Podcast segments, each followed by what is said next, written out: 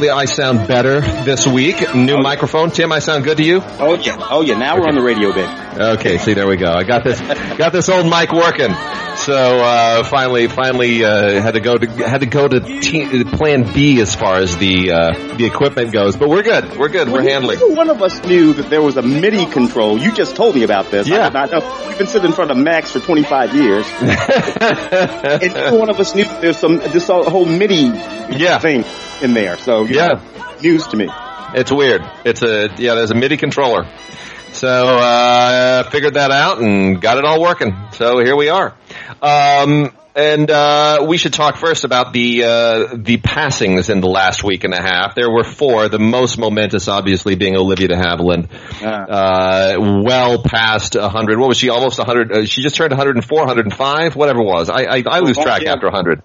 Yeah, born in 1916 in Tokyo, Japan. Isn't that places. crazy? Olivia de Havilland. Um, yeah, the whole thing there, her sister, all of that, and, and you know, and that. And I'm Team Joan. I'm Team Joan. You know, I, I've, I've uh, always been Joan Fontaine, uh, and and Joan Fontaine and Olivia de Havilland didn't speak for the last, gosh, what was it like? Uh, uh, 50 years of their lives or 60 years of their lives, but uh, Joan Fontaine always used to joke. Um, she will probably about Olivia. She will be furious if I die, if I when I die, or if I die first because I did it first, or something to that effect. You know, she'll be just, furious. Just, just, like that Oscar. Yeah. Uh, so you know. That's it. Anyway, anyway, I, I, I, would like to say that you know the passing of an era, but in reality, uh, you know, most of that era had already passed. I think oh, that, that, uh, era, that era passed twenty years ago. She yeah. was basically when Katharine Hepburn died, that was sort of the end of that era. She was technically the last of the the, the star stars, but yeah, Bette Davis among them, yeah. uh, Joan Crawford among them. Yeah, yeah, know, those. Yeah, they all kind of held on, in, and the directors too. You know, uh, Cukor and Capra. They all kind of held on into the '80s, but not not long past. Mm. And Olivia de Havilland was the exception. She just stuck around she just stuck around. I mean, if there's a, you know, people have been talking about their favorite Olivia de Havilland films, uh, and Little Foxes always shows up there. I'm gonna say Snake Pit. Oh, yeah, very, very good, sir. You know, I, just cause I like movies about insane asylums, uh, but, but uh, she's really, really good in it. You know, she could have hammed it up and just played crazy, crazy, but she doesn't.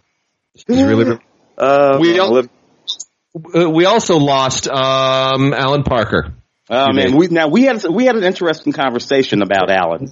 We were having a really interesting conversation online, especially with Ray. But but let's weigh in because Mississippi Burning is the film that always always comes up because that was his last best chance at winning an Oscar. And when the, you know everybody kind of felt like here it is a civil rights era movie, you know it's it's got its conscience and it wears it on its sleeve and it's stylish. And then all and then people came out and said, well, I, oh, me being one of them. Yeah, uh, you know, uh, you got a couple of you, you got uh, Hoover's FBI as the heroes in this film. That's not quite how things unspooled. And next thing you know, it all everybody t- turned around. They ran the other direction, and Rain Man won Best Picture. Yeah, yeah. Uh, Look, I, I, for one thing, I love Rain Man. We were talking about that a little bit too. Tom Cruise's performance in Rain Man uh, has been one of the, has been to my mind one of the greatest performances uh, on screen of, of, of my era as a as a as a film critic. I think he's just extraordinary. It's funny because people always talked about Dustin Hoffman's performance, but of course Dustin was doing that cheaty thing. Uh, yeah. You know, I'm, I'm sorry, I can play Rain Man. Just so, so if I can play it, it ain't acting. Uh, but I couldn't do what Tom Cruise did in that movie. But, but nevertheless, um, uh, Mississippi Burning, of course. And, and, and of course, you know, there is an issue. And even, and even, uh, what are we talking about now? This is 1990 what, uh, that we're talking about? Oh boy, that was not, 1990. Uh, 90. This is 1990 we're talking about. So, we're talking about 88. 88. So, so, so, so more than 30 years ago. Um, um, uh, uh, it, it, but you know, and Alan Parker, of course, not being specifically from not being from America and filtering that civil rights movement. Uh, and ultimately, black folks, generally speaking, looked at that movie and what what we, I remember calling it uh, great filmmaking, but wrong filmmaking. Yeah. Uh, that, that Alan made the wrong, not a bad movie. He made the wrong movie.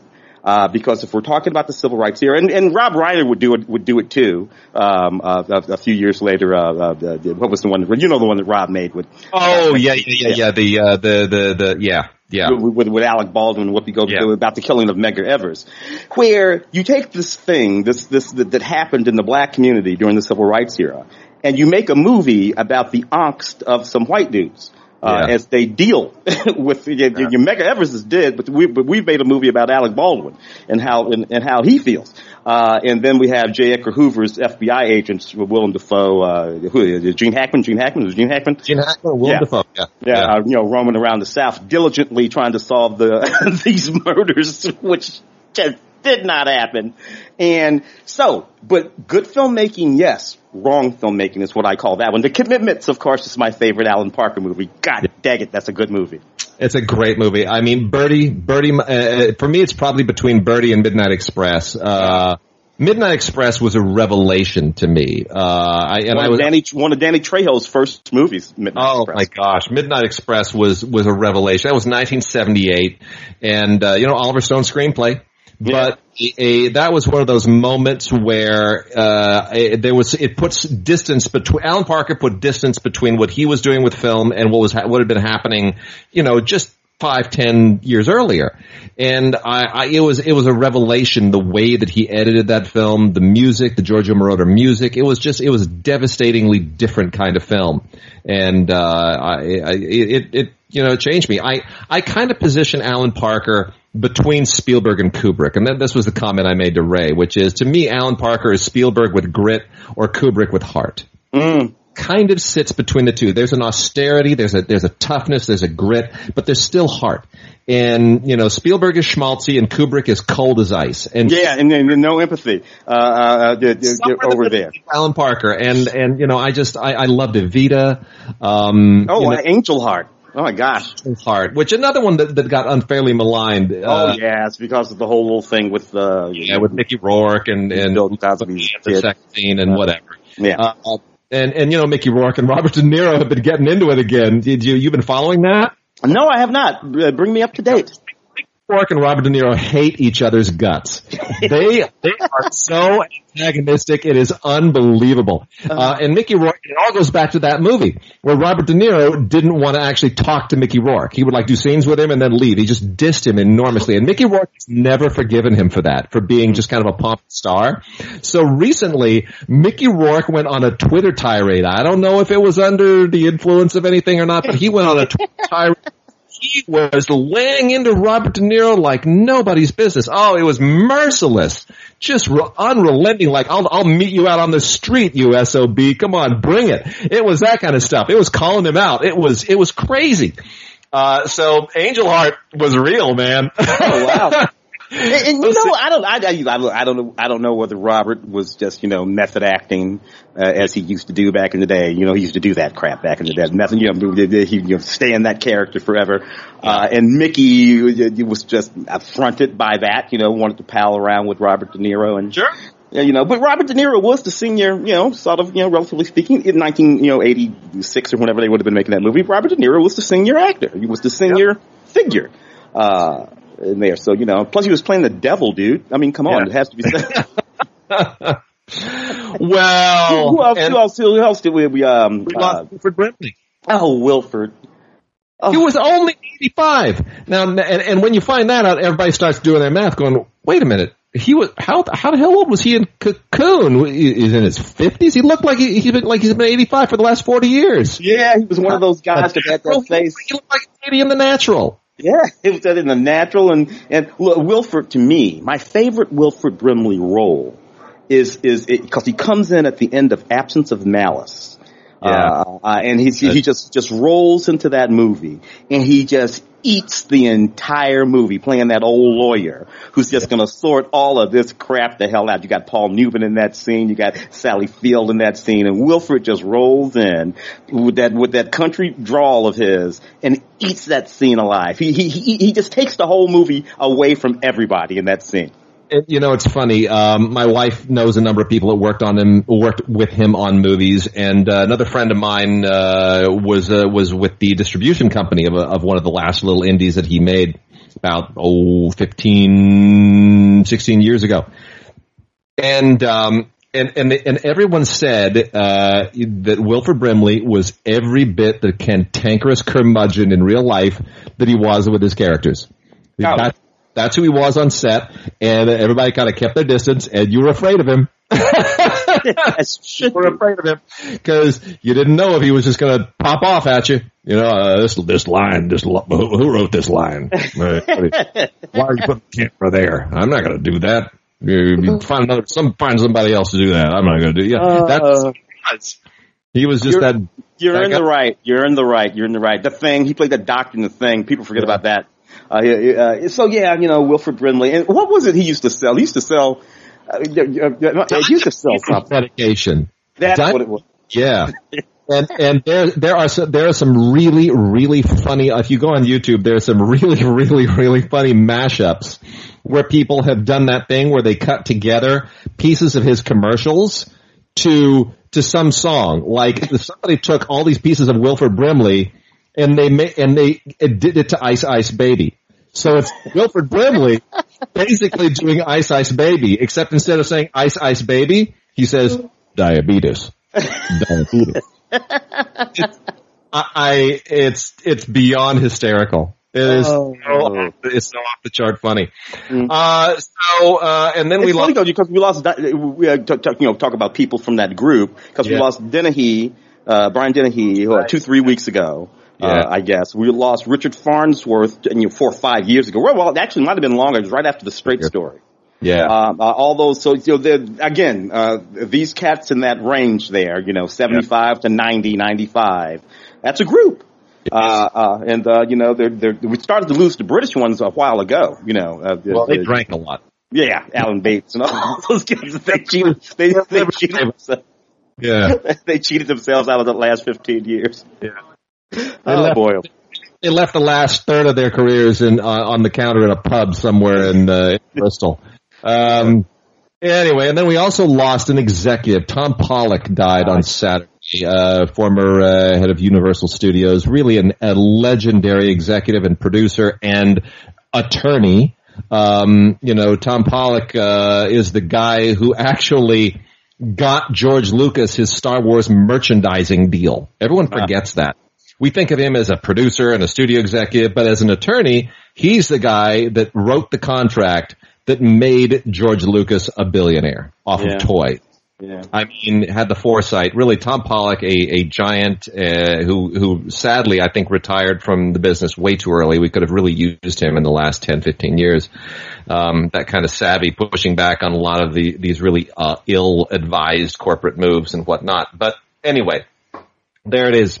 So uh, we're going to get into a few movies to recommend. Uh, there is not a lot of new stuff. We're going to mention one new movie, and then uh, and then I'm going to uh, roll through a, a bunch of uh, classic stuff that we've got here, uh, notably from Arrow and more from Kino. Kino is just giving us all kinds of great stuff. One of the Kino films has my mother-in-law in it rather, um, rather, prominently, I might add. Uh, so I'm going to give that a plug too. But first off, we're going to talk about Body Cam, which uh, is a a strange, curiously timely. Such an odd movie, uh, really well made, directed by uh, Malik Vitthal, and uh, written by uh, Richmond Riddell and Nicholas McCarthy. This is a Paramount release. This is one of the last new films that Paramount actually got out. It didn't get into theaters, obviously. Uh, I covered this on Film Week, and you know. Um, you think Mary J. Blige? Mary J. Blige, you got an Oscar nomination. Why are you showing up in some generic cop movie? It's so it's so odd. It's so odd, and and it turns out this is a supernatural movie it's a it's a supernatural horror film masquerading as a cop film, or vice versa. But um, it, it, it completely goes off the rails in kind of a good way when you know she and her partner go out on a call, and then suddenly some horrifying supernatural force murders her partner, and now we get into a story which is sort of like a supernatural variation on the George Floyd death in a very strange, timely way. This movie was made, keep in mind, probably end of last year this just happens to be purely timely, and it and it was released uh, before all of that stuff to um, to streaming. So it's I, I don't want to give you any details on it, but Mary J. Blige is very good in it. The movie is, you know, it's genre.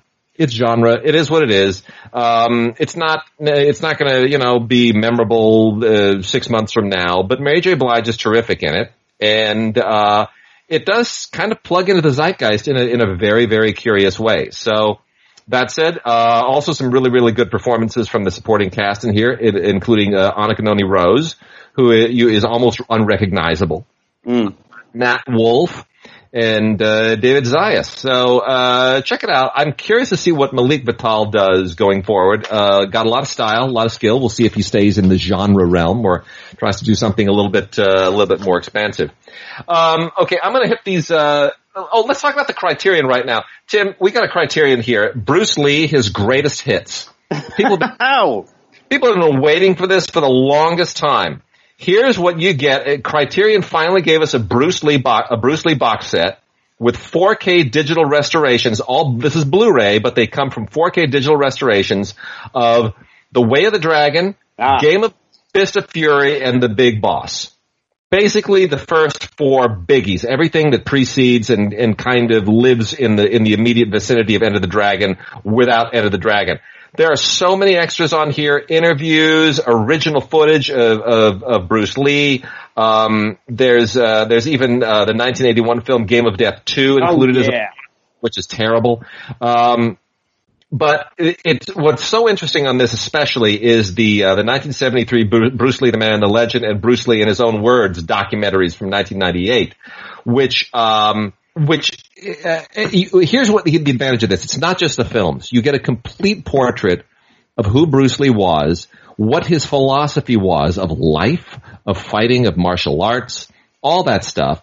And you, you realize that, that Bruce Lee, and we've talked about this before, Bruce Lee was the first major crossover artist, period, in in in in music, movies, entertainment, anything. Mm. He was the first guy. This is the this is he was the first artist who transcended a uh, nation of origin, race, language. Mm-hmm. He was popular in Asia. He was popular in the Middle East. He was popular in Europe. He was popular in the United States.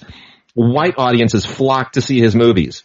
Asian audiences flocked. Black audiences made him a god. Mm-hmm. His audiences flocked to see him. He he broke down barriers that nobody else has, has really been able to break down since. What makes Bruce Lee so special? Well, you know, at, at, the center of it, there there's this nexus where you have the, the, martial arts, obviously, but Bruce Lee was the epitome of cool. Uh, Bruce Lee was cool in the same way that uh, Richard Roundtree was true cool, uh, in the same way that Ron O'Neal was cool, uh, plus martial arts.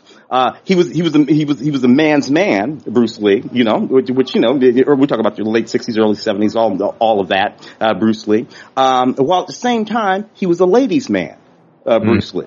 Uh, yeah. So, so, so really, you looked at Bruce Lee and you just had it all. It was just all right there. There's a direct line between Bruce Lee and, and Rudy Ray Moore's Dolemite.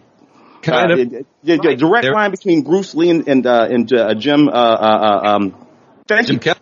Uh, yeah. Uh, the direct lines are right there between these guys. Sometimes literally direct. they're like they're like they're together. So that's what you get when you got when you have Bruce Lee. And then there was that philosophy, particularly that particularly appealed to you know young folks of our age. Start talking about the yeah. late to early 70s. You know when we're when we're 13, 14. I'm 13, 14 anyway. You're a little bit younger. And uh, and and these guys and these and this this philosophy uh, that came uh, uh, from Bruce, sort of dis- distilled for us uh, was something that we could understand and deal with. Dude, I was a fake kung fu expert. when I was when I was 12 years old, and then I actually took some martial arts lessons and and uh, I, I I got into martial arts uh, early on because of Bruce Lee. I made my own nunchakus. my mother thinking I was out of my mind, I went and took a couple of old um, broomsticks, you know, like like like like just sawed them right off and then I I dr- drilled holes in the ends of them, and then I got these eye screws, and I'm pouring liquid concrete in there, and I'm putting the eye screws in, and then I'm the bolt cutters and I'm cutting up some chain and I'm bending the chain and my and I, here I am in the garage putting this thing together. And my mother's like, "What? On, what are you doing? What is this?" And then I start whipping those things around. She's like, "Okay, not in the house." I hit myself in the head with them and almost knocked myself out. So that's that's what oh. Bruce Lee did to me. Love it, it love it, love it, love it. Go Bruce. All right. I'm going to hit some uh, some of these Arrow titles here real quickly. We've got uh, four titles from uh, Arrow Academy, which is their Criterion line, the more legit kind of stuff, not the exploitation stuff. And uh, the Mad Fox is really really interesting. This is a Japanese film by Tomu Uchida, and I had, I, I, am not familiar with Tomu Uchida, and I thought I knew all the great Japanese directors. And uh, this is the first time this has ever been released outside of Japan, and it's really, really interesting. And I'm not sure why uh, Uchida didn't become more famous uh, outside of Japan. I, it doesn't make sense to me at all. But um, this is really a very, very interesting film. Um, uh, that's almost poetically mythical. It takes place in medieval Japan, and it's all about a uh, a prophecy by a uh, one of the shogun's astrologers. And it's it's a devastating prophecy. It's it's a, it's a forecast uh, uh, that, that, that threatens the realm, uh, as it were. And um, it's about what that does to people. And, and it's really interesting because you look at it in a historical context with, you know, uh, anyone who might proclaim to be a foresee, a seer or a prophet or whatever it might be, uh, their forecasts, do they become self-fulfilling or do they, do they, uh, kind of create their own weather in many respects? It's a really, mm. really interesting psychological, um, film and it takes some fascinating twists. It's a beautiful, beautiful movie. It has a great commentary by Japanese cinema scholar Jasper Sharp. Uh, and uh, I really, really recommend this. This is really fascinating. Comes from the Toei library, and it's a beautiful, beautiful transfer. Yeah, it's a beautiful film too. I mean, that, that period in Japan, but this is that, that's actually gorgeous. I've been watching the trailer here; it's just absolutely stark, starkly it's, beautiful. It's, I don't know why I've never heard of the film or Uchida before, but it's a wonderful get, and bravo to Arrow Academy for doing it. Mm. Uh, we also have America as Seen by a Frenchman, which is a film by Francois Reichenbach with a great score by Michel Legrand. And uh, this is this is a, a, this comes at the end of the 1950s when French documentaries were a, you know really kind of just a cool thing, and um, uh, Francois Reichenbach adds to that by, uh, you know, I mean, he's a very famous guy in France, not necessarily known here. So he basically came to the United States and he just uh, traveled around for a year and a half. And uh, this is the most unusual film that you could imagine because it really is America as seen by a Frenchman who looks at us and just thinks, "Boy, you you know you're you're nice people, but you're a little odd, aren't you?" Yeah, uh, America is seen by a Frenchman in, you know, 1959, 1960. Yeah. So the America of 1959, 1960. So we have to think right. about that for a second. Um, uh, yeah. You know, uh, uh, and, uh, you know, I mean, uh, so yeah, so it's very interesting indeed. Yeah, it's a good film. Uh, not a lot by way of extras on it, but uh, you know, there's a there's a, a, little presentation by author Philip Kemp and some some uh, some stills, but it is still really really worth checking out. Um, also, Hiroshima, a film by Hideo Sekigawa, which I am familiar with, loosely familiar with. This was made in 1953, and um, uh, obviously it is a uh, it is a um, it, it's it is a it is a it's based on uh, the the on eyewitness accounts of uh, of Hiroshima, the dropping of the bomb, mm. um, and uh, many child survivors are involved in this, and it's it's it's loosely associated with with a book or, and a couple other uh, works that were written shortly thereafter. So. Um, you know, it, this was an academic production. It was produced by the Japanese Teachers Union, and uh, the um, so you, what you have basically is almost I don't want to call it a crowdsourced film. It's not. It's it is a it is a legitimate document, but um, it really is. It it it brings it close uh, in in many respects in ways that the news and the newsreels don't. So really, quite a vital film. Uh, has has a, a 73 minute documentary extra on it called um, Hiroshima and Nagasaki Download from 2011, which is a is a wonderful. Also has interviews with survivors on it, and um, definitely check it out. It's it's really good. Uh, it's a wonderful historical document. Mm. And then the last one here is uh, Life is a Long Quiet River, one of the most beautiful French films of the last good grief, I, I, I mean, uh, 40 years maybe. Um, really a, an absolutely terrific film. Uh, it's a just wicked dark comedy by Etienne Chatiliez, who, who never made a, a, better film. This is easily the best thing he ever did. And, uh, it's kind of a, a, cla- a comedy of manners, a comedy of class manners, um, but it's dark and it all centers around a, a baby switched at birth accident which is it winds up being just the most. This is just one of those bitter French comedies, one of those dark, bitter French comedies. Like if Buñuel were funnier, this might have been the discreet charm of the bourgeoisie. Ah. Film were, were, were more of a biting satire. So that's, that's, kind of what this is. But it is a really good film. It's won a lot of great awards and uh, it's worth checking out. Life is a Long Quiet River. Really, really a great film. On the uh, exploitation end of things, we have a great boxed set here as long as we're on uh, Japanese films. Uh, Solid Metal Nightmares, the films of Shinya Tsukamoto. And uh, Shinya Tsukamoto is uh, one of the very, very best all-time um, uh, genre filmmakers in Japan, mainly because of the films Tetsuo the Iron Man and uh, Tetsuo 2 Body Hammer. If you've seen those, you know, oh wow, this guy has just a dark, psychotic, cyberpunk vision. He also made uh, Bullet Ballet about 22 years ago, which is uh, just uh, it is exactly that. It's a bullet ballet. It is operatic. It is violent. Um, it's just absolutely insane. And uh, all of that is included here, along with stuff like Kotoko, Vital, uh, The Adventure of Denchu Kozo, Haze. I mean, it's really, really just a, a sensational box set. It really, really is. And um, you want to, you want to, you, a Snake of June is on here. You want to check this out. The uh, Solid Metal Nightmares, the films of Shinya Tsukamoto, but mainly what you're seeing this for are the uh, the four great films Tetsuo and Tetsuo 2, Tokyo Fist, and Bullet Ballet. Those are the four that make this set an absolute must own. Um, Zombie for Sale is a little bit insane. This is a it is. I mean, like I don't know what it is with Koreans and zombies, but uh, you know, we've we've had like uh, uh, Train to Busan. The sequel's coming out soon too, by the way. Yeah, the Train to Busan sequel coming out. Um, so I, look, it is a. Uh, it, this is basically the story of a vegetarian zombie from Korea. I don't. I'm not going to tell you anything else about it.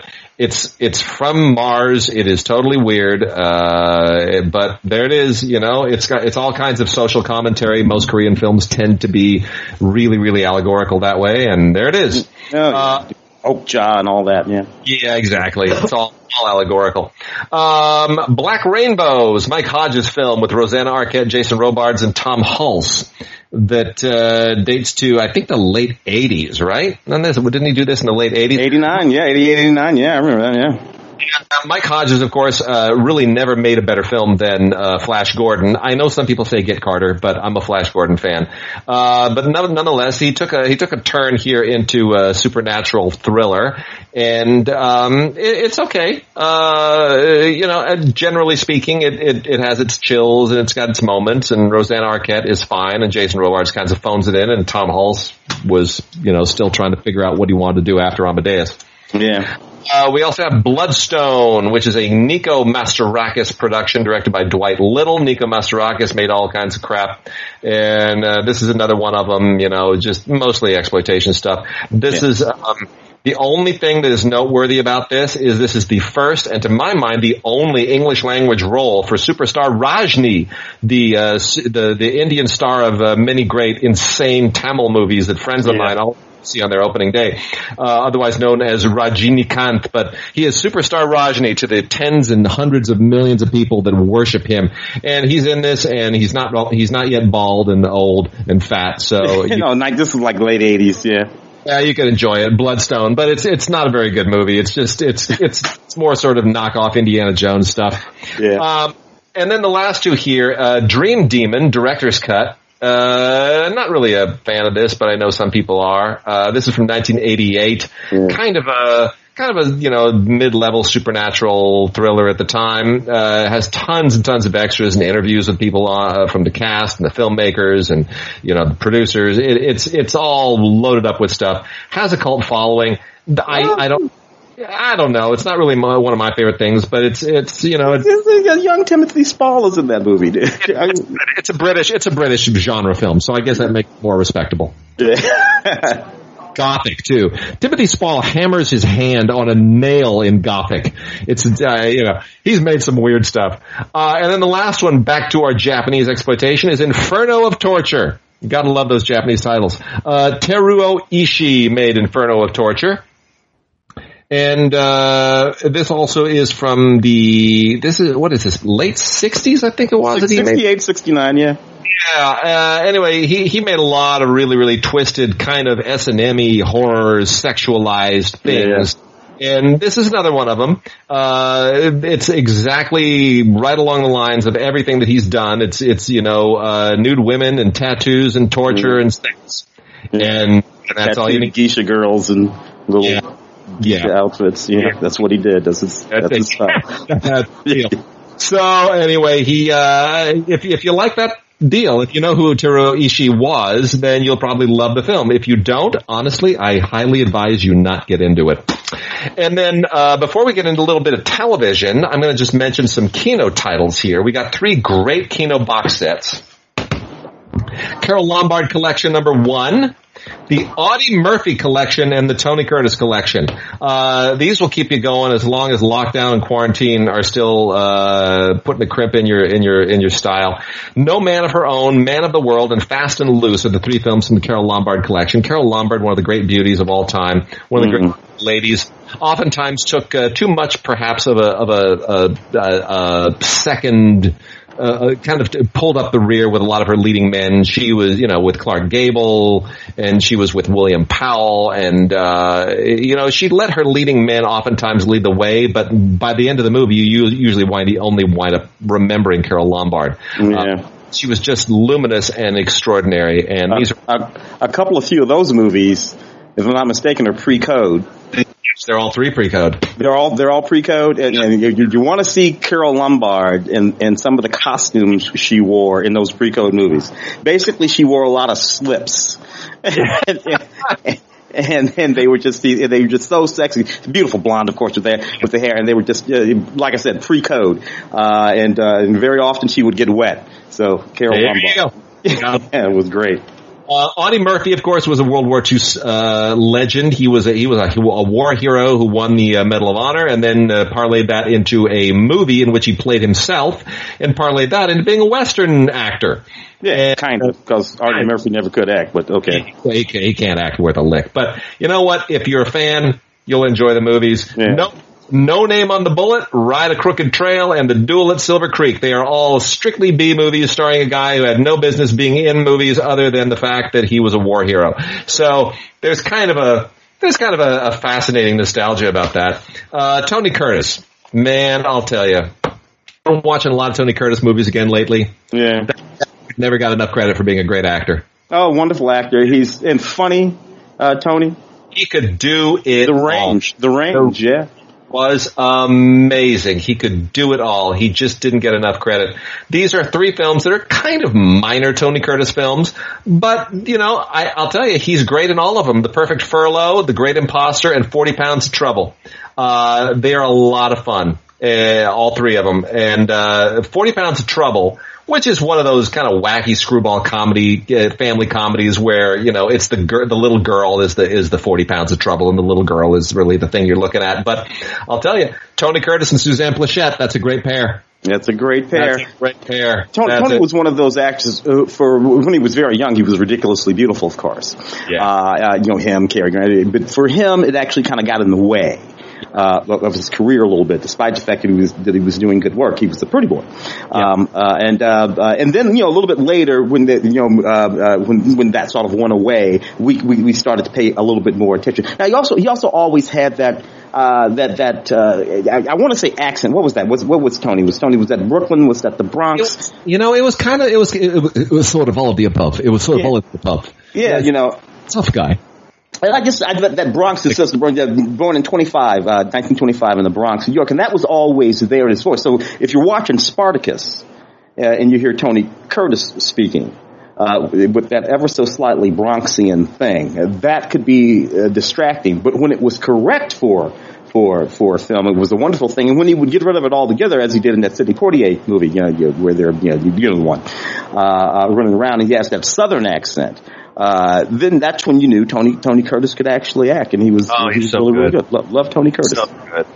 Well, let's let's do some TV. Uh, let's bounce into into a little bit of TV, and then we'll come back to the other movies later. All right, I'm going to start. I'm to bounce around a little bit. I'm going to start with the incredibly obvious because I did not realize that South Park uh, has it is it's in its 24th season. We have here the 23rd season of South Park. And man, I can remember That's when amazing. That's amazing. It's, it's been just on for that long. astounding. It's gonna it's gonna end up being like the Flintstones or something. Uh, uh, uh, but you know, I can I can remember you know the, the, the, that that that VHS videotape was floating around.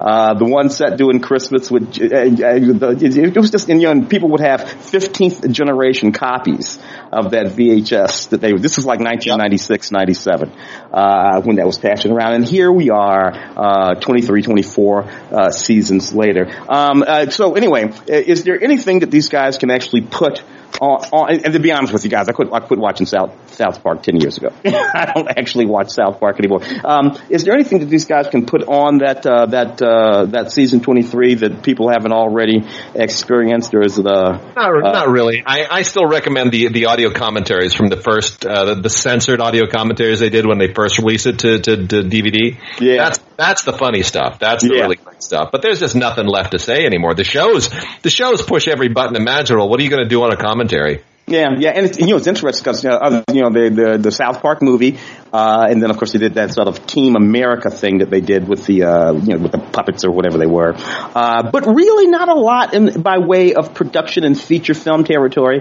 um, uh, you know, out of Trey and Matt. Uh, I just thought there would have been more, more like a Seth, more like a Seth, what's his name, kind of kind of thing. That's interesting. Yeah. Yeah, Seth MacFarlane. Yeah, Yeah. I I expect them to do more, but I guess they they just put it all on. I mean, there you know there are uh, it's there are commentaries on all the episodes, but they're not. It's it you know it's it's a little dry at this point. But I'll tell you, man, they they they keep it going. And I think it was Mark. You know, Mark knows uh, one of the one of the producers or one of the former producers, and they they crank those things out. I mean, if you get if if something happens on Monday, they will have a full South Park episode by the following Tuesday. Yeah.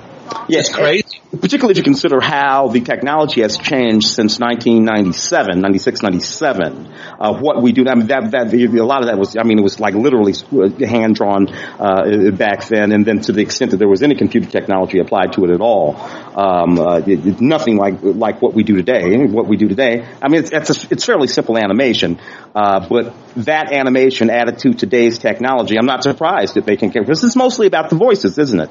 You know, Yeah, it's mostly about the it is. voices. It's entirely Um, there's a whole lot of NCIS business here. So you got NCIS season 17, you got NCIS New Orleans season 6, NCIS Los Angeles uh, season 11. Dude, the damn NCISs, who would have thunk? I, I there- am pulling there them all out here. There they are. Yeah, you know, see, NCIS is uh, it, this. This is this is kind of what we get from CSI, right? CSI started this, Yeah. and then Dick Wolf said, "Hey, I could do that," and then he gave us Law and Order, like twenty of them, and then we have the Chicago shows. But NCIS really has done a very, very good job of keeping it going as well. Yeah. I mean, it's uh, it's it's kind of astonishing, I, and I guess I guess the lesson is that audiences like the universe of a lot of these shows. They like what it does. They like uh, what it creates for them, and um, they get the right actors in it. Now, of the three, which do you think actually works? Do you think all three of them work? Do none of them work? There's only one, two. How, what's the, what's the, how do you rank them? Well, you know, the original NCIS uh, was the one that I that I paid the most attention to. I don't know that I ever bought NCIS New Orleans with Scott Bakula and all these all these folks walking around doing these fake Southern accents, you know, except for Lucas uh, uh, Lucas, what's his name, who was actually from down Yeah. south, so, so he sounded real. And, and but you know, everybody else had to sort of like engage and being from New Orleans, and that always sort of Yeah. distracted me. Our, our buddy Sherman uh, did a, I think Sherman's done all, all of them, but he he definitely he did an NCIS Los Angeles not too terribly long ago. Uh, but he didn't have to do the accent because his character was from LA. And then of course he did an NCIS Los Angeles. That's the one with LL Cool J and uh, Yeah, yeah, yeah. This has been around forever. I think that that one lives in a world that I buy the most. I buy I that world the most.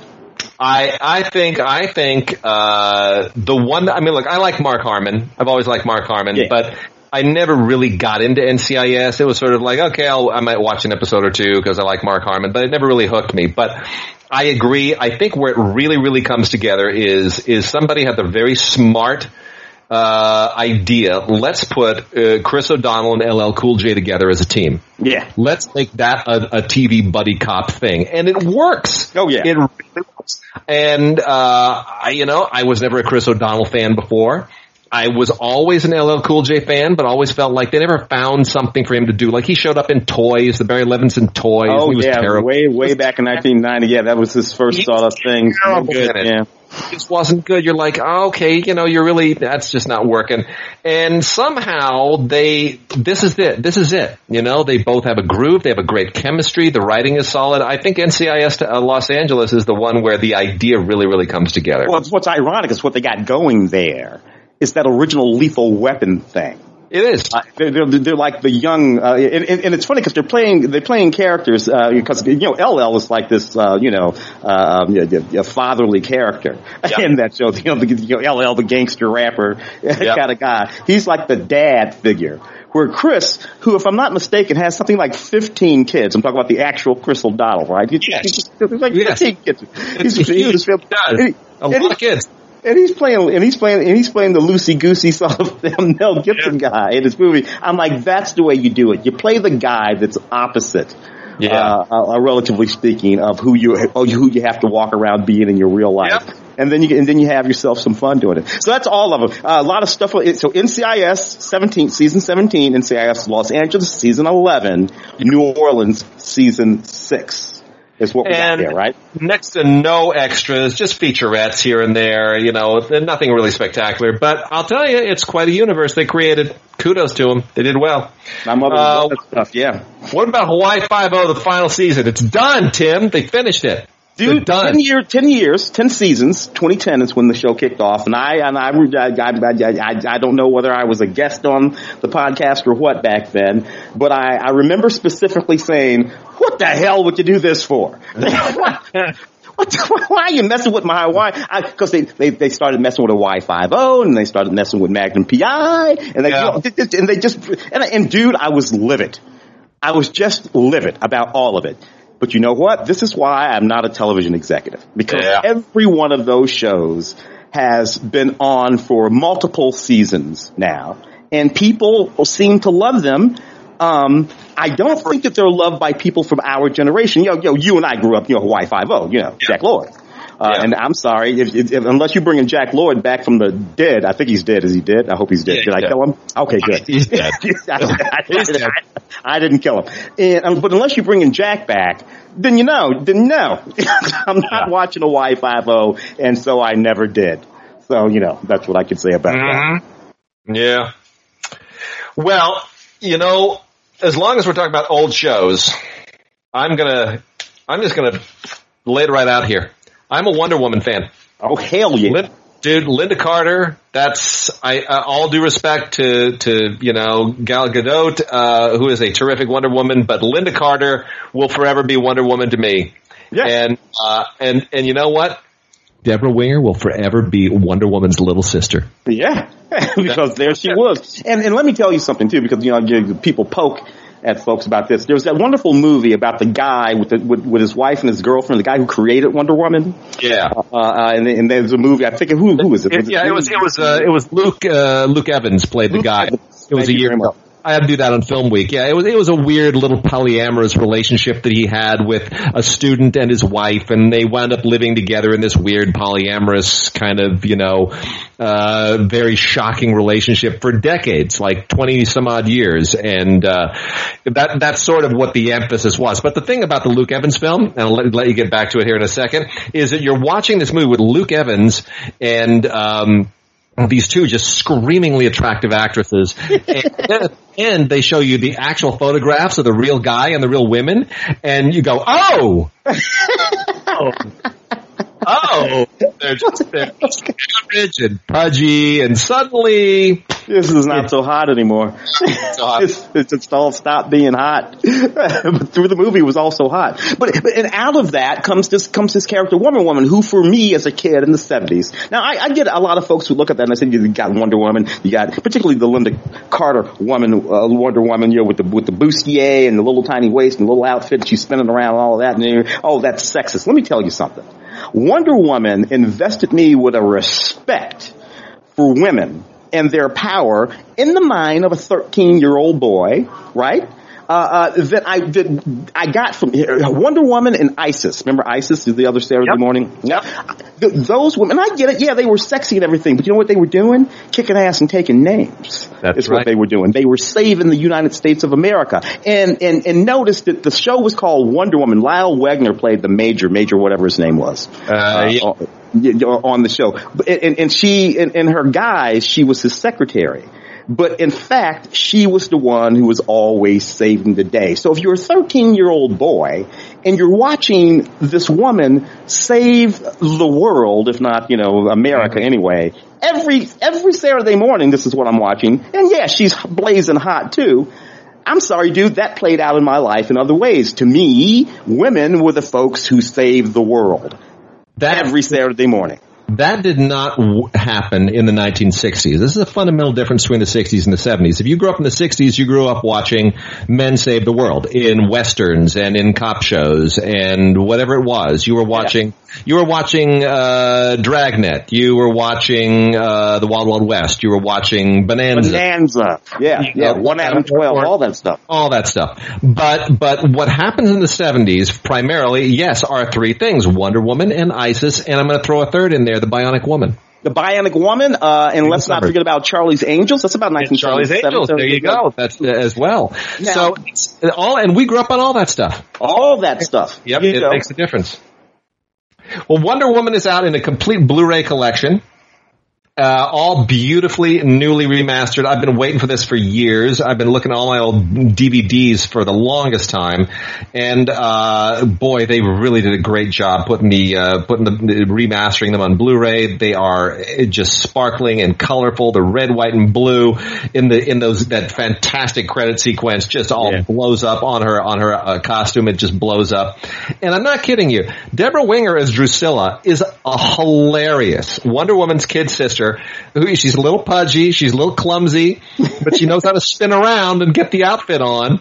And uh, that is just an absolutely terrific kind of a cameo. It launched her and uh, she would be nowhere without that. It's really, really terrific. You get a season three episode commentary by Lynda Carter here, which is absolutely wonderful, uh, as well as on the pilot and uh, three really really cool featurettes that just give you all of the I mean basically making the points that Tim and I just made which is you know Wonder Woman as a feminist icon and uh, and how the show came together. I mean really really great stuff. So it's a lot of fun. Wonder Woman the complete collection from uh, Warner Brothers in DC, newly remastered on Blu-ray. I cannot highly recommend this enough. It is just great. It's unfortunate if this was supposed to coincide with the movie, the Wonder Woman 1984, that was supposed to come out, which is now delayed until the holidays, hopefully not longer. But uh, you know, it, it's out. It's not coinciding with the movie, but it's out there, so make make a go of it. Man, you can still catch Lynda Carter running around uh, the current day Supergirl series. Uh, oh, yeah, right. yes, yes, she, yeah, she, yeah. the singing thing too. Absolutely, absolutely. Yeah. Jack Ryan, season two, man, um, uh, is here. Um, oh, I, again, you know, you and I, we, you know, Tom Clancy, uh, Jack Ryan, uh, you know, the perennial character from that series, which for you and I, I had, I had been reading those books in the late '80s. So yep. familiar with Tom Clancy, and you know, I was uh, I was kind of into that. So uh, when they did that first film, which I guess is going to be what the Hunt for Red October, is that right? Uh, yeah, is that the, is that the first movie treatment? First. Right, yep. Alec Baldwin and all that kind of Hunt for Red October. So this is going to be late, you know, 89, 90, something like that, 30 years ago. Uh, you, you, know, and and you know, again, familiar with those books, thoroughly love that movie, and then we watched that series over the next 30 years continually metamorphosized itself, and it gave us Harrison Ford as Jack Ryan. It gave us Ben Affleck as Jack Ryan. Yeah, second in one of those movies, Sum of All Fears, I think was that one. Yeah, and and, and, and on and on and on, and, and, then finally sort of made its way out of the feature film realm. Those kind of movies stopped getting made. Really, is what happened. Uh, but yet, uh, you know, it fixed itself up so that it could live inside the television world episodically. I would not have, I would not have put John Krasinski. Would not have been my first choice. No, no you know, he works through it. He pulls it off. Uh, Wendell Pierce in the series, and you know, and, and, and this is and this is season two. But no, um, um, uh, yeah, just no, not in my head. The guy from uh, what was it? The Office. He's he's one of those Office kids, right? If I'm not mistaken. Oh yeah, uh, yeah, yeah, yeah. yeah. That's where he began, and he's been trying to shed the office persona ever since. Yeah, and you know, and look, you, you, well, you know, directing those Quiet Place movies, and and but you know, I still cannot say that when I look at John Krasinski, I see this hero um, uh, who saves the world. Um, now, the way he, he, he's chosen to play Jack Ryan, as opposed to uh, the way Harrison Ford or even Alec Baldwin, for that matter, played him, they always played him as literally this nerd. And, you know, it was like the point of the thing. I'm just a, I'm just an analyst. You know, yeah, yeah, yeah, right. And then they they would be pressed in, into having to you know grab the gun and do the thing. He doesn't really play him that way. Uh, he plays him as a guy who understands the gun and is perfectly happy and ready to go out there and, and, and you know knock some guys out and kick yep. ass, as you say, sort of changing that persona. They put anything on that box set, man? No, not not especially. It's uh, it's kind of you know yeah, it's it's it's pretty much just dry, and it's the show, and uh, you know they got deleted scenes, and that's about it. All right, that's about uh, it. it, it uh, the the um, the Good Doctor um, uh, season three. Um, uh, again, you know, um, when this series first started, it started watching it, and I kind of thoroughly enjoyed it. I did. If you had asked me if it's going to hang around, you know, for three or four seasons, I, no. I would, I've said to you, how how far can you get with this guy? Because this is based. This is based on a Korean soap opera, by the way. People yeah. forget that this is actually based on a uh, an adaptation of a Korean serialized drama, like a, uh, like a telenovela, and somehow they turned it into an ABC medical show. Yeah, yeah, which uh, which people which people seem to like. I don't know. I, I don't know. I, I, was, I was good for about a half a season on it. They put anything on that box? Nope. Deleted scenes and bloopers. That's it. Um, Orange is New Black season seven. This is still this is the final season.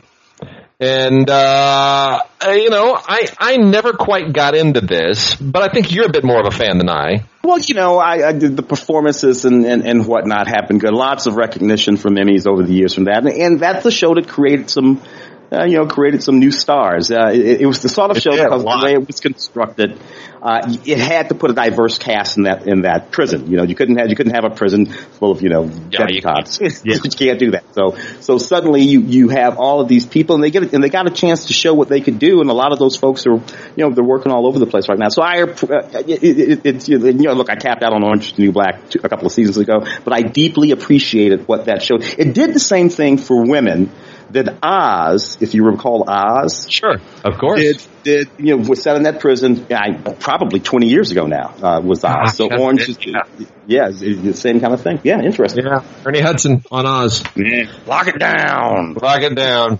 Uh, what else we got here? We got uh, His Dark Materials. Did you watch His Dark Materials, the uh, first season on HBO? I did, I did, I did. You know, you know, I have a have a thing for uh, sort of mystical, magical series that have at the center of them little girls, uh, uh, particularly little girls uh, who are on, on a, uh, a, mission to find their dad, which is what's going on in that series. She's looking for her dad, uh, and you know, it, it, the it, the interesting thing about that series, you think we think about something like you know Tolkien's you know series, yeah. Lord of the Rings, all that, or, or, or, even um, um, uh, some of the other stuff that came out of the 30s and 40s. This series here isn't that old. Uh, no. Uh, and, the, and, and, the guy who created it and wrote it was a junior high teacher. Uh, you know, who's, you know, and, and he's just sort of created all of this stuff. So it's sort of, it's sort of interesting and I, and I kind of dug it. Who was supposed to do the, the big, the big feature film of this? Was it, was it Del Toro? Yeah. Was it was Del Toro wanting to do this? I yeah. think it was, wasn't it? Yeah, Guillermo del Toro. That's exactly yeah, and he was never able to kind of get it together. I don't know why, but it's uh, anyway HBO series. I, I don't know why Del Toro had such a hard time. Maybe it was just too expensive. Anyway, it works. It works best as a series on either way. I, Twelve Monkeys, dude. Yeah. Uh, now, when I think about 12 Monkeys, of course, I think about 1995 12 Monkeys, one of the, to, to me, one of the best time travel yep. films ever conceived based on the, uh, who is it, the little French short film. What was his name? Oh, uh, uh, uh, uh, La Jetée. La Jetée. Yeah, Chris um, Parker. Uh, and all of that. And of course, there's this wonderful, um, uh, uh, on most of the DVDs for 12 Monkeys, you'll find this documentary that goes behind the scenes of it. Yeah. Uh, and it's just a really, really fascinating watch of how that movie, and, and it's one of the examples where a producer, Terry Gilliam, of course. Yeah. Uh, it's one of the examples of where a producer saved, saved uh, a director, a filmmaker. It really shows you. You just have to watch the documentary. The, the producer of that movie saved Terry Gilliam from himself. You, you were, of course, talking about Chuck Roven, who yeah. produced, produced all the Dark Knight films and for whom friends of mine used to work, and who was married to Dawn Steel, the former head of uh, Columbia Pictures before she passed from cancer, and Chuck Roven, who who is all over the Hamster Factor. That's the documentary on there. Mm-hmm. Um, you told me that before I even watched it. You said, watch it. Chuck Roven saves this movie from Terry Gilliam three times. Oh yeah. And he does. It's really, it tells you what a producer can do when he's on his game and why a producer needs to be on top of the director. Yeah, yeah, yeah. And, and Terry Gilliam was, you know, very important, powerful director at that time, but Chuck Roven was just a little bit more powerful. And, yeah. uh, and that, and when you have an inversion, sometimes, uh, that's when you have directors who do goofy shit, as Terry would go on to do yeah. several times later, the Imaginarium of Dr. Parnell. Yeah. And all of that. Um, uh, now, this, of course, is the television series. yeah.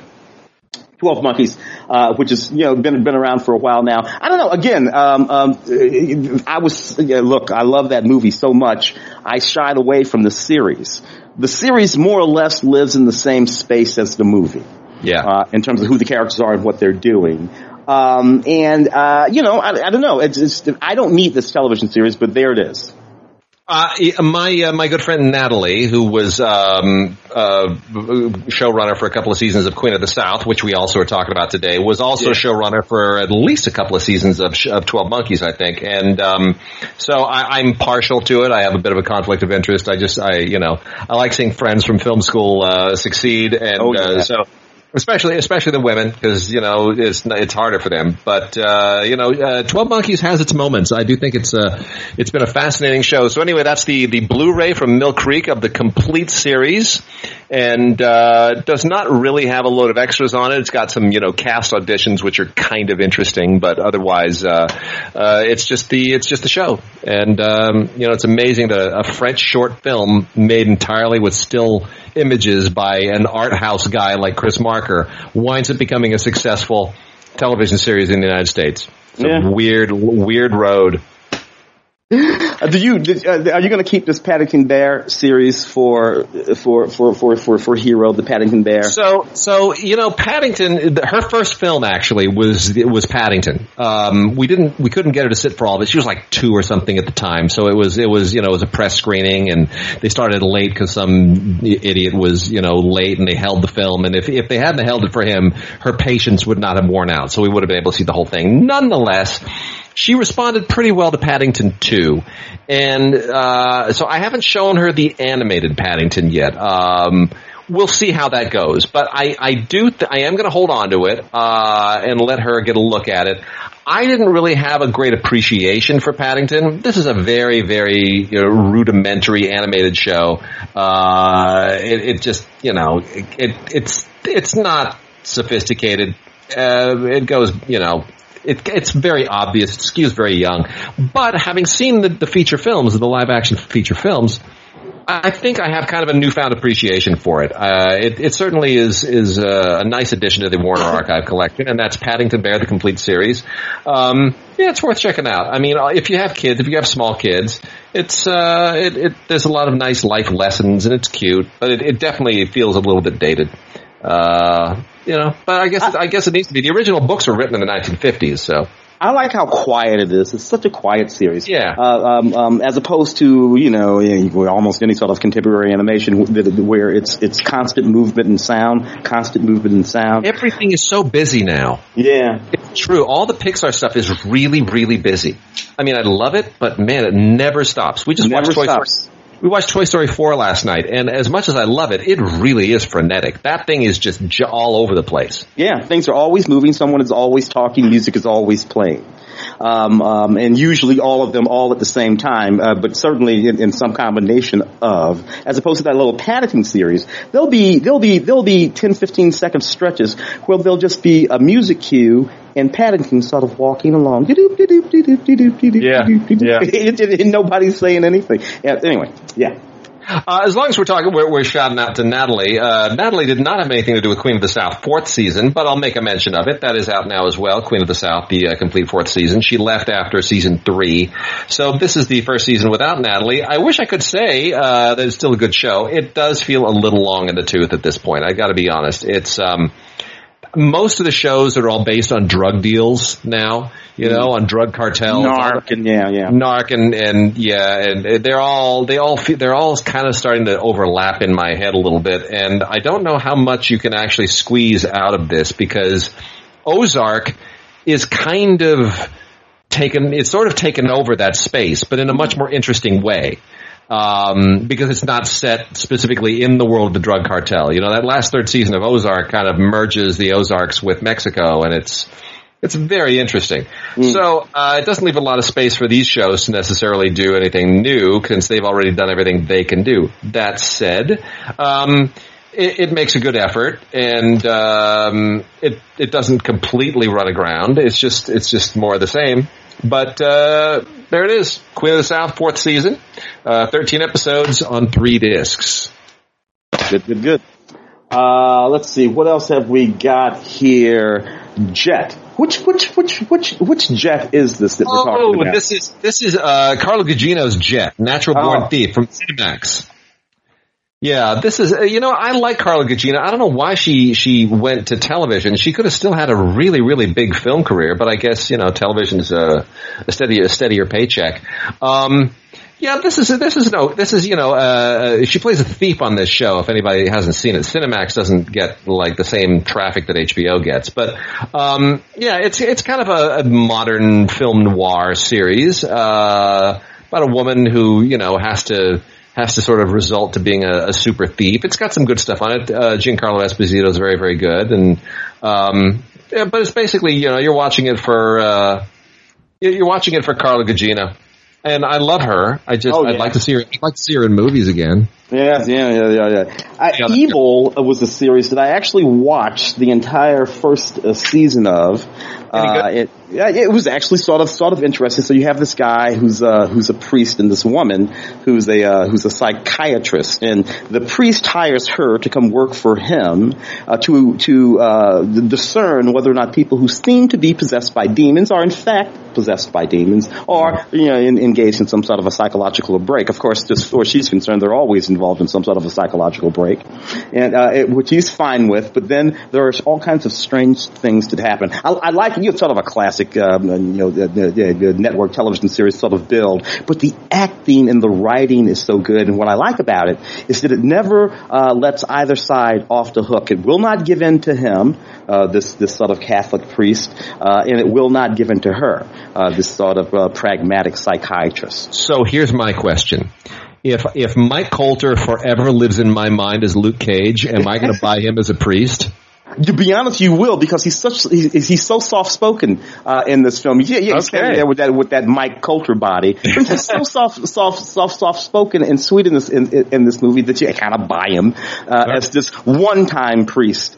Uh, who you know is still a true believer, but uh, on working for the uh, Catholic Church to do this kind of okay. thing. So kind of interesting that that that series. I, I watched all of that, man. The Sinner is in season three. Uh, I didn't. I, I don't think I ever really quite processed that Jessica Biel was behind this, and she's now a mom again. She and uh, JT just had another kid, another little boy. So congratulations to, to them. But uh, good on her. I, I, you know, this is a this has been a great kind of late career, late stage thing for Bill Pullman to do, who did a lot of movies and a lot of really fun stuff, and he's older now and more grizzled. So uh, he gets to play a detective, as they all eventually do, and uh, you know, upstate New York detective, and um, it's a it's he, it's all really about Matt Bomer's in this too, and he's very, very good. But it really is, it's a Bill Pullman tour de force, you know? You forget what a great act, he's, he can be so funny and he can be so presidential, but you forget that he's got a real edge to him as well, and yeah. uh, does a really, really good job here. This is uh, uh, one of those fascinating, you know, uh, down the rabbit hole crime things. It's not quite True Detective, but it's not bad either. So The Sinner from Jessica Biel as executive producer. Season three, still strong in season three. Interesting, interesting, interesting. Is this is this is this a, a film, The Room? uh, this uh, that sort of hard drama. Is that that movie about the people about the people who, who, who move into this house and there's this room they go into and they get all these that's they, the they get all these that's the one that's, that's kind of a creepy ass little movie. I talked about yeah, that movie on, on the radio Shudder. show. It was from uh, Shudder. Uh, not bad at all. That one. Uh, um, uh, the, Olga, the, Olga Kurylenko and uh, Kevin Janssens. Yeah, it's uh, it, it's it's it's spooky. Um, Olga Kurylenko, I think, is a is a much better actress than she gets uh, credit for. But yeah, that's what it is. They uh, they, they they move into a into an old house and find this secret room with. Uh, with with magic powers to sort of make their dreams come true and to materialize things. And uh, next thing you know, careful what you wish for because you might get. uh, we all know how that how that turns out. But uh, yeah, it's a it's a creepy idea. Shudder original. Shudder's coming up with a lot of interesting stuff.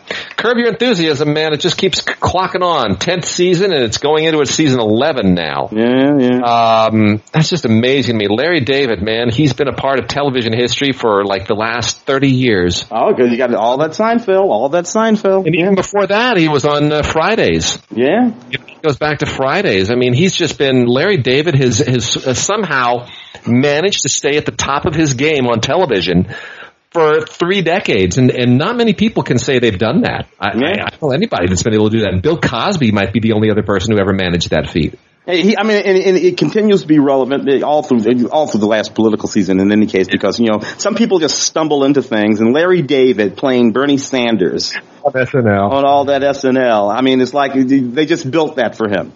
Yeah. Crazy. Well, season 10, I, it's more the same. I mean, you know, you got all the same people. Jeff Garlin's uh, losing a little bit of weight. That's nice to see. And Richard Lewis is, is still hanging in there. Uh, and Ted Danson and John Hamm and Vince Vaughn all kind of show up as guest stars. But otherwise, it's still the same show and it's still sharp and the writing is still good. Uh, yeah, the basketball wives, I've never understood it, never got it. It makes no sense to me. I mean, it's, it's, it's like a, you know, a sort of live story, or any of the wives. It doesn't have basketball wives, but you, you pick wives, uh, that you want. Uh, and it's, but you know, there it is, basketball wives. People love these things, be they reality shows or, or constructed as narrative Yeah. sort of shows. It doesn't make any difference. Um, and you, and what, what can I say? I can't do it. I just can't do it. I, I, I kind of can't either. But um, you know what? I mean, the husbands make money playing basketball. They may as well do something.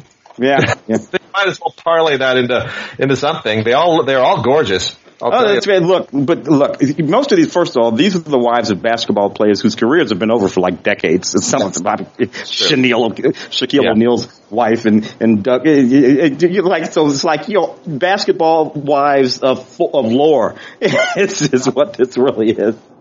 Uh, but you know, whatever. People love their soap operas, so what are you gonna do? So did you did you watch The Outsider on HBO, the Stephen King? No, I missed that one. So, I mean, this is really interesting um, because it kind of went under the radar. You know, we we grew up in the era of the '80s when when Steve everything Stephen King was a uh, was a movie, and it was every other month. It was just Yeah. like they were making Stephen King stuff left and right and left and right. And now Stephen King, sort of apart from it uh, and Chapter Two, he's become kind of a TV guy, and Yeah. um, this is uh, this is his novel, The Outsider, adapted to a to a, a, a suspense series, basically, which is all about the investigation into the murder of a boy uh, who who's found in the woods of Georgia, and um, Jason Bateman plays the um, the high school teacher who is the prime suspect here, and he's really amazing. And I hadn't realized that he had done this somehow in between seasons of Ozark and he's so different. I mean, you, you, you know, Ozark is very Jason Bateman. It's very him, much him doing that understated thing that he does. Totally different gear here. He's he's really compelling. And Ben Mendelsohn, who usually plays the bad guy, plays the good guy here. He plays the detective. So it's a really kind of a fascinating. It's really interesting casting, and um, there is an additional twist to it here that I'm not going to tell you about. Uh, you got to watch it. Uh, but it, it's it's a it's very very good, and it might be the most interesting uh, adaptation of Stephen King that I've seen since the since uh, Cronenberg made The Dead Zone. I, I, it just, it really is very compelling. It's really interestingly paced, and uh, it's, you know, it's nearly five, six hours long, but it's really, really interesting. So they, they take their time and they really, really let it build. The Outsider, um, really a terrific Stephen King adaptation for, for HBO. Also want to make mention of, um, some other stuff here that might just go under people's radars. This this wacky thing, traditional wild America duck oh, hunting. I was wondering what the hell that was. Traditional wild America duck hunting on the Santee Delta. Um, this is this is not uh, Duck Dynasty. These are these are actual guys who are duck hunters. They are not bearded and they're not making millions off of duck calls or whatever. They're just they are just literally there in the Santee Delta in South Carolina, telling you, explaining to you how to do duck hunting, and um, it's really it's it. I got to be honest. I I because I was only accustomed to the Duck Dynasty guys, which is not about yeah, the duck or anything else. It's just all soap opera. There there's a lot to duck hunting. These guys are conservationists. They will yeah. tell you exactly. We are not out here to just destroy the population. We're here to control the population, and this is what you do to take care of the delta. And and it's it's really quite it's really quite interesting. It's a whole world and culture, and it's all it's really interesting. Yeah. Besides that, duck is tasty. I love Duck. I got to be honest. Uh, How to Be a Gentleman, the complete series. Uh, had not heard of this. This is a Paramount series, and uh, it's basically a kind of a mismatched buddy thing of sorts. I, I, I don't know. Uh, Kevin Dillon's on it, and I always look at Kevin Dillon. I always think you're the other Dillon. You're not Matt. Um, but you know, I mean, it's still basically the uh, the Odd Couple. That's what it is, and uh, it's cute. It's okay. Uh, this ra- this is about you know uh, nine or ten years old uh, from the from the uh, the era of three camera sitcoms when they were still just about everything on television. Now there's only a few of them left. Might come yeah. back someday. And then also, uh, Russell Simmons' uh, Higher Self series presents the History Makers collection. Um, this is uh, hosted by James Avery. Did you watch any of this, Tim? A, little, a wee bit of it. Yeah, it's interesting yeah. stuff. The late, the late James Avery. Uh, uh, yeah. played Uncle, um, the, um, the Fresh Prince of Bel Air. Yeah. Uh, there's a lot of really, really uh, great stories here. Uh, I mean, these are these are basically uh, the life stories of uh, high achieving, famous uh, Black Americans in a whole. I mean, a lot of them entertainers, but mm. all all over the all over the map. Dionne Warwick obviously is a, is a big one, but you got David Dinkins and Maxine Waters and Jesse Jackson Jr. and you know Reverend Al Sharpton. They all show up on here. Harry Belafonte, Vernon Jordan. Jordan is is on here, and, and it's broken down into three different uh, sections: success, faith, and courage. Actually, really, really a very, very interesting show. A lot of fascinating life stories and backgrounds, and it creates quite an interesting uh, tapestry. I was most fascinated by Dr. Alvin F. Poussaint. Oh yeah, uh, Dr. Poussaint. We used to show up um, with Bill Cosby a whole lot of times way back in the way back in the day. He popped up on Oprah quite a lot uh, to discuss things relevant to uh, you know child, child psychology and yeah, and, and fascinating yeah. guy, fascinating yeah. guy. He shows up uh, twice here under Success and Courage. So uh, really, really, uh, really, really terrific. This is three discs, the History Makers Collection, hosted by James Avery. Boy, and I'll tell you, Al Sharpton sure looks young in this. Yeah, is, he, is that skinny? Is that skinny Al Sharpton or fat Al? Yeah, kind of, kind of. Yes, he, he, it's the hair. I always ah. try, not the weight. Yeah, so. the hair, by the way, for people who don't know, that Al always points out, is his homage to James Brown, uh, who was one of his mentors. So uh, the hair is not actually an accident; it's very much on purpose. I'm doing a Frederick Douglass thing myself right about now. so we've got three in the uh, in the kind of animated and kid space right now. Uh, two animated, and then we also have uh, the Birth of Ultraman, which oh, is. Yeah. which is uh, effectively the oh and and by the way there's um, there is a, a, an Ultraman comic that is coming out from Marvel Comics uh, next month uh, on the the birth of Ultraman. But this is the rise of Ultraman, uh, which was was done. When was this made? Uh, I want to say like ten years ago, but it might be might be longer. Anyway, you can never really tell. They all kind of look like they were made in the seventies. Um, but uh, you know what? I I, I kind of feel like uh, here we here we here we go. This was the uh, the, the, the this also oh oh you know what? This has an extra on it that I didn't watch. The mm. Burt Ultraman uh, pre-premiere special from 1966. Uh, I got to watch that. I didn't. Oh I, wow! that. Yeah, that's that's great. Anyway, I mean, look, you can't you can't go wrong with Ultraman. The birth of Ultraman uh, is is a whole lot of fun. Oh, the live action Ultraman when I was you know, yeah. a kid, you know, late sixties, early seventies. It was it was you know, uh, it, and it, every, every single one was the same. The, the, the, light on his chest would start blinking, and he would have to fight. Will it go out before he can finish? Then he have to fly toward the sun to recharge. Himself? It was just all yeah. fantastic. It's it's uh it's a thing. Um, so the last year here, complete series of the Legion of Superheroes and uh, the complete first and second seasons of Final Space. So Legion of Superheroes is DC stuff. Uh, obviously, it's um, by the way, the I, I did finally I forgot to mention I did finally finish, and this is going to be a little bit of a spoiler. Turn it off for thirty seconds uh, until I get out of this. I did finally watch the uh, the complete arc uh, of uh, across the the the, the Arrowverse of. Oh, yeah, the, uh, the, yeah, the, the all that, yeah. yeah, yeah, the multiverse and I series. love, I love that they ended it on Super Friends. That we had, I love the Super Friends homage at the end of it. That was a whole lot of fun. Um, so anyway, I wish there was a little bit more of that in the animated Legion of Superheroes, the complete series, but uh, there isn't. It's still fine, but I'm I do feel like they're stretching some of the uh, the DC world, uh, the animated, the DC Marvel, uh, DC Comics world a little bit too thin on the on the animated uh, thing. Um, you know, this this is kind of a short lived series, just as well. Um, I think about you know six hours is about five five hours is about all you can really squeeze out of it. Uh, the complete first and second seasons of Final Space is actually quite a lot of fun. Uh, we need more wacky space comedy. We need need more stuff that feels like uh, Family Guy and Simpsons in space, and that's a little bit of what's going on here. Uh, so hopefully we'll get more of this. I don't know if there's going to be a third season. I sure hope there will be. Uh, this definitely is is definitely fills a void. Um, in the few couple minutes we have left, Tim, I want to make mention of some Kino stuff. Yeah, yep. Real quickly. Most notably, the wonderful movie, The Public Eye. Oh wow! Which with Joe Pesci, which is so underrated. My mother-in-law has a wonderful. Um, she was an extra in this, but she's she's like a featured extra. She's like 1992. That movie, uh, that movie just really did not get the respect that it deserved oh, no. back then. The, the, critical sort of respect it deserved back back then for a whole bunch of different reasons. But it's just really a sharp, sharp movie. Uh, Joe Pesci in that Howard Franklin film. It's it's based loosely on the exploits of the photographer Weegee, who was a you know a, a legendary uh, freelance news photographer, crime photographer in the 1940s. And Joe Pesci plays lead. It's fictionalized, of course.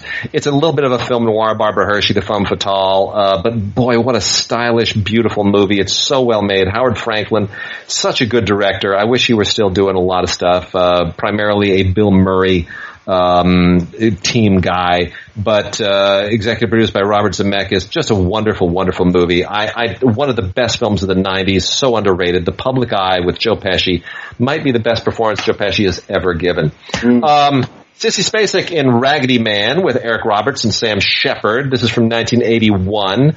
Also a really, really beautiful film uh, that I don't think gets enough credit. Directed by Jack Fisk, by the way. Yeah. Jack Fisk, uh, legendary production designer and husband of Sissy Spacek, still does all of Terrence Malick's movies. Worked with David Lynch for a very long time. Jack Fisk's sister was David Lynch's first wife. Um, so that's how all that all that plugs together. But Jack Fisk directed Raggedy Man, did a beautiful job. I don't know why he doesn't direct anymore, but boy, what a what a lovely, lovely kind of rural poetry uh, this is. It's um, you know, Sissy Spacek as a as a young mother and and you know trying to raise her sons, and then this man enters her life. Uh, it's it's just a it's a really really great film. One of those great nineteen early nineteen eighties films that we always kind of forget about. Sam Shepard and Tracy Walter and just all all of the uh, young Henry young Henry Thomas. Yeah. Uh, yeah, yeah, yeah, fantastic. It's good. And this has an audio commentary on it by Howard Berger and Nathaniel Thompson. A uh, couple others here to, to uh, make mention of. Um, I'm going to pull out just these four, and we're going to go out on these four. First off, Diva by Jean-Jacques Beineix which has is loaded with extras. This is one of the great French films of the 1980s. Also 1981 has an audio commentary by Beineix, who is terrific. I have met Beineix. His former agent is a is a is a friend of ours, and we we actually spent a dinner at his house once. He knew I was a Beineix fan, so he invited us over, and we sat there with Beineix and his wife, and just had a great conversation at dinner. One of the highlights of my life, having yeah. dinner private dinner with Jean-Jacques Beineix, and he's a genius. He doesn't make enough movies, but that's his right. Uh, loads of stuff on here. There's uh, an, another audio commentary with film critic Simon Abrams.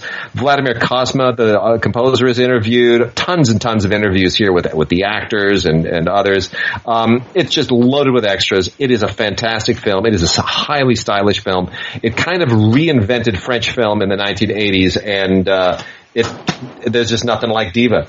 We also have Robert Duvall's Oscar-winning performance in Tender Mercies, uh, oh, directed oh, by by Horton But I used to think this film was as slow as watching paint dry, and I kind of love it now. Yeah, yeah, yeah, yeah. It, it, it's one. It's one. It's it's it's a beautiful movie uh, and and illustrative because you know this is this is what like the early '80s, '82, '83, something 83, like that. '83. Uh, uh, uh, you know, just uh, Bruce Beresford, man, just wow. You know, we forget about these people. He's he's he's from that era too, that Alan Parker yeah. Uh, era that we were talking about. He's one of, yep. he's one of those guys from that from that period too. Yep. Horton Foote, of course. Um, uh, the, the, the writer. Uh, Incredible. Yeah.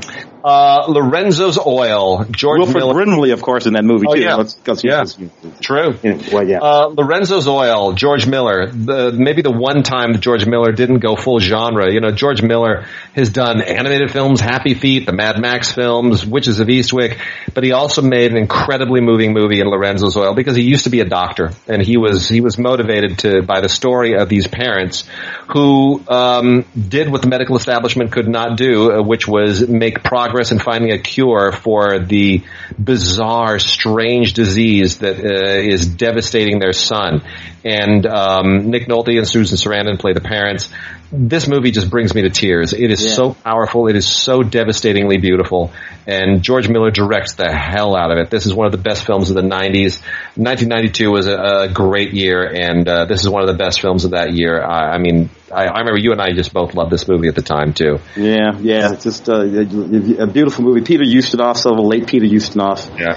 Uh, uh, yeah, that's fantastic. And then uh, just uh, the last two here, Cry Freedom. As long as we were talking about Mississippi oh, Burning, Cry Freedom uh, caught a lot of flack for, for some of the same things, which is that here's a movie ostensibly, you know, this was Richard Attenborough's attempt to kind of get back in the in the Gandhi groove, and he wanted to tell the story of, of Stephen Biko, but it's not mm-hmm. really the story of Stephen Biko. Stephen Biko was killed, yeah. so this winds up being the story of Stephen Biko's friend um, a journalist played by uh, Kevin Kline, yeah. who has to escape. Woods. Yeah. Who has to escape South Africa to bring the story of Stephen Biko to the world. Yeah. I don't. I don't necessarily have a problem with that story, but um, and I do love the film. I especially love the music. But as long as people know going in that it's not the story of Stephen Biko, it's it's the story of a guy bringing bringing the story of Stephen Biko to the world, and it's kind of a, it's sort of a one note movie. Yeah, Stephen Biko played by Denzel Washington, relatively speaking, young Denzel Washington, probably coming off St. Elsewhere or something yep. like that. Well, his first uh, big, apart from this is his first big kind of starring thing that that moved him from St. Elsewhere back into movies. Yeah, yeah. So yeah, yeah. Anyway, yeah, a movie I appreciate, but again, uh, wonderful filmmaking, uh, but you but, made the wrong movie with the elements you had. You made the wrong movie. So I'm going to go out on this, Tim. Um, the the original for a 4K restoration of the original uh, 20,000 Leagues Under the Sea from 1916. Silent 20,000 Leagues Under the Sea. Really a shockingly good movie. 86 minutes long, gripping, has an audio commentary by uh, Anthony Slide, film historian. Um, this is a, this is a, another one from Kino and uh, a great new score by Orlando Perez Rosso. Just an utterly fascinating, fascinating take of the story that is quite different from the Disney film, which I just watched yesterday with Hero. Oh. She was oh. terrified of the giant squid, finally mustered up the courage to sit down. We watched it. She wound up loving it. And then she watched the black hole right afterwards and meh, not so much. Uh, that didn't really. uh, but really, this is quite good. Um, it, it's it. You know, I had never seen this before. I obviously knew about it, so it's wonderful to see it kind of back to back with the Disney film. You realize how very, very different it is and how many different ways there are to, to do a telling of the story. But the production value at the time for 1916 really nailed it. They, they, they did a great job. This is a, a beautiful transfer, so well, good on everybody there, good on Kino, uh, for bringing it to us. Universal's, uh, incredible 20,000 Leagues Under the Sea from 1916. Yeah, Audio not commentary. that long after Jules Verne uh, would have written that story. Actually, no, true. You know? That would yeah. be that's like a like a modern novel at the time. Yeah. All right. Well, that should do it for uh, for the next little while. Uh, we'll be back hopefully in a week or two, and and uh, with some other stuff. Tim, uh, what do you got planned this week? Any great anything huge on your social calendar? Uh, well, you know what? I think I'm gonna. I think I'm gonna sit here. When I'm not sitting here, I think I'm gonna sit over there, uh, and then and then I'll, I'll probably move back to here. That's more or less what I'm gonna be doing. School actually starts back up for me. Uh, uh teaching. Um, I'll, I'll, be teaching online. Um, a, a, course that starts on uh, August 24th, uh, and it looks like I have I have enough students signed up to. So i will be teaching online a sort of Zoom course completely. I've always taught a little bit on Zoom, you know, yeah. whatever. Uh, but it'll be the first time I've done it wholly and completely. So uh, I'm sort of prepping for all of that to see what happens. Great. Well, good luck with that. Hopefully, we uh, we pull ourselves out of this uh, sooner rather than later. It'll be good to see your face again, and uh, be good to get uh, get the shows back on a regular track again. But in the meantime, everybody stay safe. Follow whatever health and safety guidelines uh, you've got going in your area, and uh, we will see you guys next week. Make the honky